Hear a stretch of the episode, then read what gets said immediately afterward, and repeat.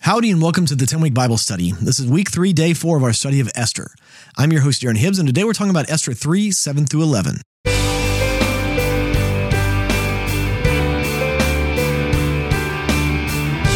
Well, welcome back to the 10 week Bible study. Again, I'm your host, Darren Hibbs. Before we get started, I want to encourage you to remember to read the book of Esther 10 times in the next 10 weeks.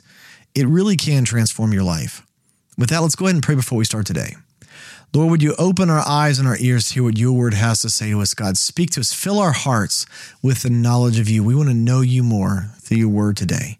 In Jesus' name we pray. Amen. With Alice, jump into God's word. I'll be reading today from the NIV. This is Esther 3, starting in verse 7.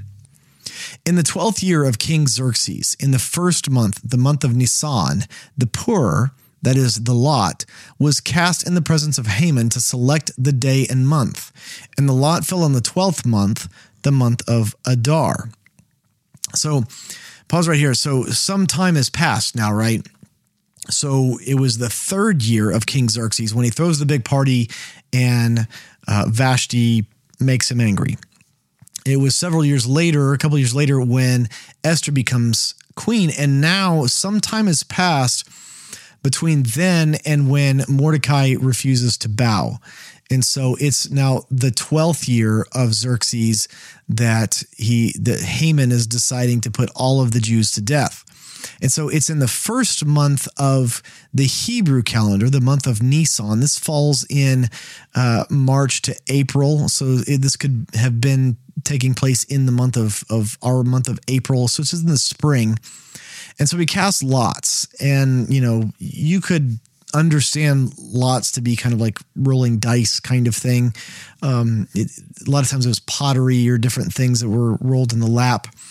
And so they're doing this, and, and there was always an, an expectation that there would be a divine guidance in the casting of lots. The Jews did it, uh, other people obviously did it maybe only Semitic people did it, but but it was done. Obviously, here Haman is having this done, and so he's trying to select the month. He's he's saying, okay, let's let's leave it up to fate. Let's leave it up to the gods to decide when the Jews die. So he's cast the the lots and basically puts it eleven months out. It's the first month of of the year. Um, and the the lots cast decide that uh, Haman's going to have all of them put to death in the 12th month of the year, the month of Adar. So this is basically February to March, according to our calendar, when this is all going to take place, when, when they're going to be exterminated. Verse 8 Haman said to King Xerxes, there is a certain people dispersed among the peoples in all your provinces of your kingdom who keep themselves separate. Their customs are different from those of all the other people, and they do not obey the king's laws.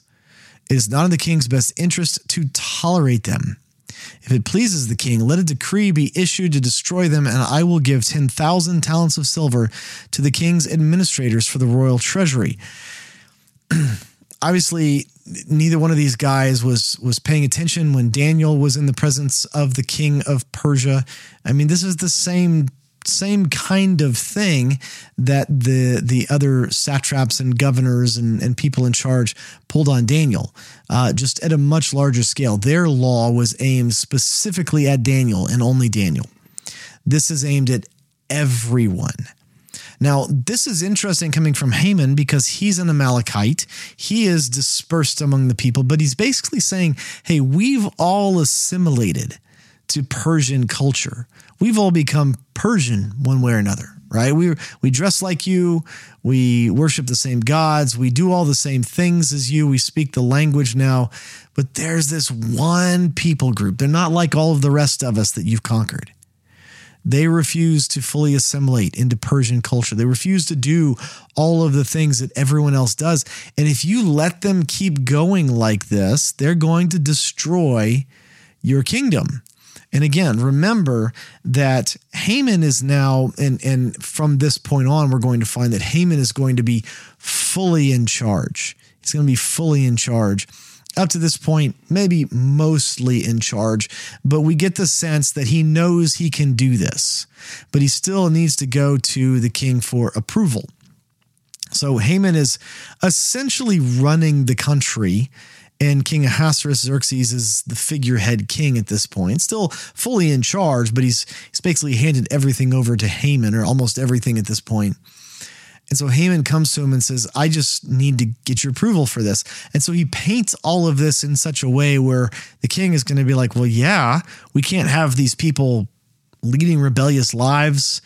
You know, everyone is going to rebel against us. Remember, I mean, that's the justification that they use for deposing Queen Vashti is if you allow Vashti to do this, if you allow Vashti to have this kind of leeway to tell you no, then oh my gosh, every woman around the country is going to throw off all restraint and it's going to be pandemonium and chaos and you have to get rid of Vashti. Right? So he's already made that decision. That's still in the king's mind from a decade earlier. And so, or nine years earlier, I guess. And so he comes to the king with this almost very same thing, right? He's like, there's these people that are doing essentially what Vashti did. And if you let this go on, then it's going to destroy everything in your kingdom. But it's not just one person. He doesn't bring up Mordecai. He doesn't bring up the one person that's causing him trouble. He says, This is all of them. He paints them with this broad brush. This is not true. It's absolutely not. Well, I mean, some ways it's true, but not the ways that Haman is is making it out here, as we're going to see. He's Haman's basically painting them as all treasonous and traitors against the throne of Persia. And we're going to see that Mordecai doesn't have a problem serving the throne of Persia.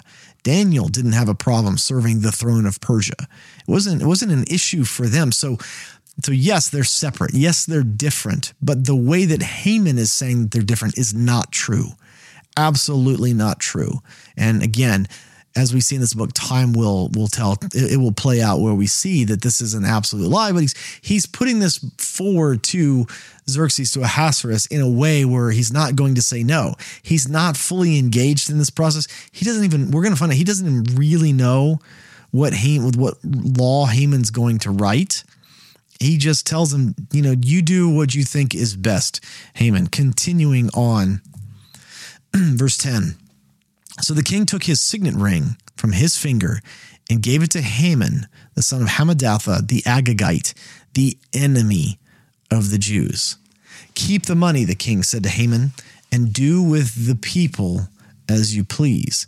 So several big things happen right there. Again, before this point, Haman is either already totally in charge or at least mostly in charge. But at this point, at this moment, the king takes his signet ring off, right? Haman has his own signet ring at this point. And anytime he seals something, either on behalf of the king or whatever, it's got Haman's signet ring, right? Meaning someone could look at it and be like, well, I actually need King Xerxes' seal. I need the king's signature on this for it to be official. And so Xerxes or Ahasuerus says, you know what, Haman? I trust you. I give you my signet ring, and he, he gives it to him, right? This isn't just for this one law. He's giving it to him, as we're going to find out, because months are going to go by, and Haman's still going to have it. So, this is the moment when the king decides, I trust Haman. Maybe the way that he laid this all out for the king makes him feel like Haman is the most trustworthy person I have in the kingdom. Haman, I give this to you. You are in charge. I'm stepping out of this. Just don't screw up the country too bad. And you can keep my signet ring. Anything you want to do, you don't even have to get my approval anymore. He's like, do what you're asking. Haman had said, I will pay for the military to go around and kill all of these people and take care of them. I will I will put into the government coffers the amount of money it's going to take to execute this plan. And the king says, You know what, Haman, I trust you. Keep your own money, use the money from the government coffers. Here's my signet ring. Just do what you feel is best. and he steps away. He doesn't even know what law, what rule that Haman is going to write on his own behalf. He doesn't care. That is how disassociated with ruling that King Ahasuerus, King Xerxes, is going to make himself at this point. Now, I think there might be some reasons for that. We know about where the, the timeline of the book of Esther falls.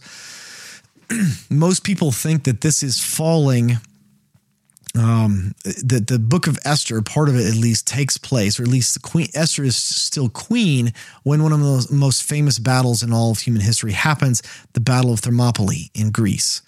We know that it's this king, if this is the Xerxes that we think it is, excuse me, then at some point during his reign, he is going to go to Greece with this ridiculously massive 1 million person army to try and defeat them, and he's defeated by a handful of people at the at the pass of Thermopylae and sent back and at the, the Straits of Thermopylae. He's he's going to lose one of the most famous battles in all of human history, and then kind of come back with his tail tucked between his legs back to Persia.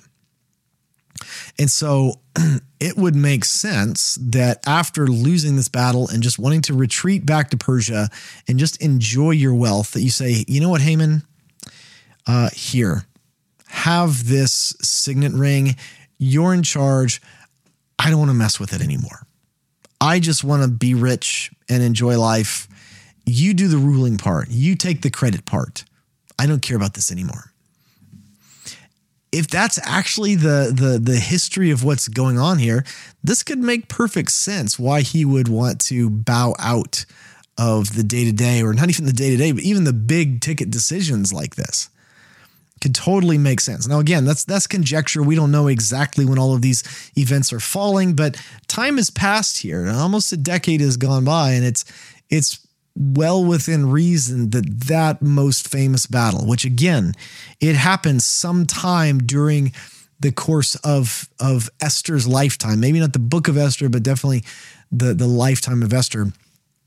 that battle happened sometime uh, during that period.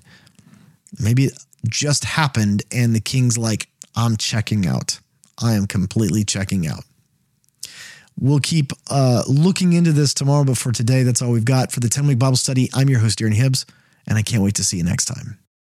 Hey, thanks for tuning into the 10 week Bible study podcast. If you've enjoyed this podcast, would you consider leaving a review for it on your podcast app of choice? It really helps other people find out about this podcast, and my heart is for people to fall in love with God's word. Thank you.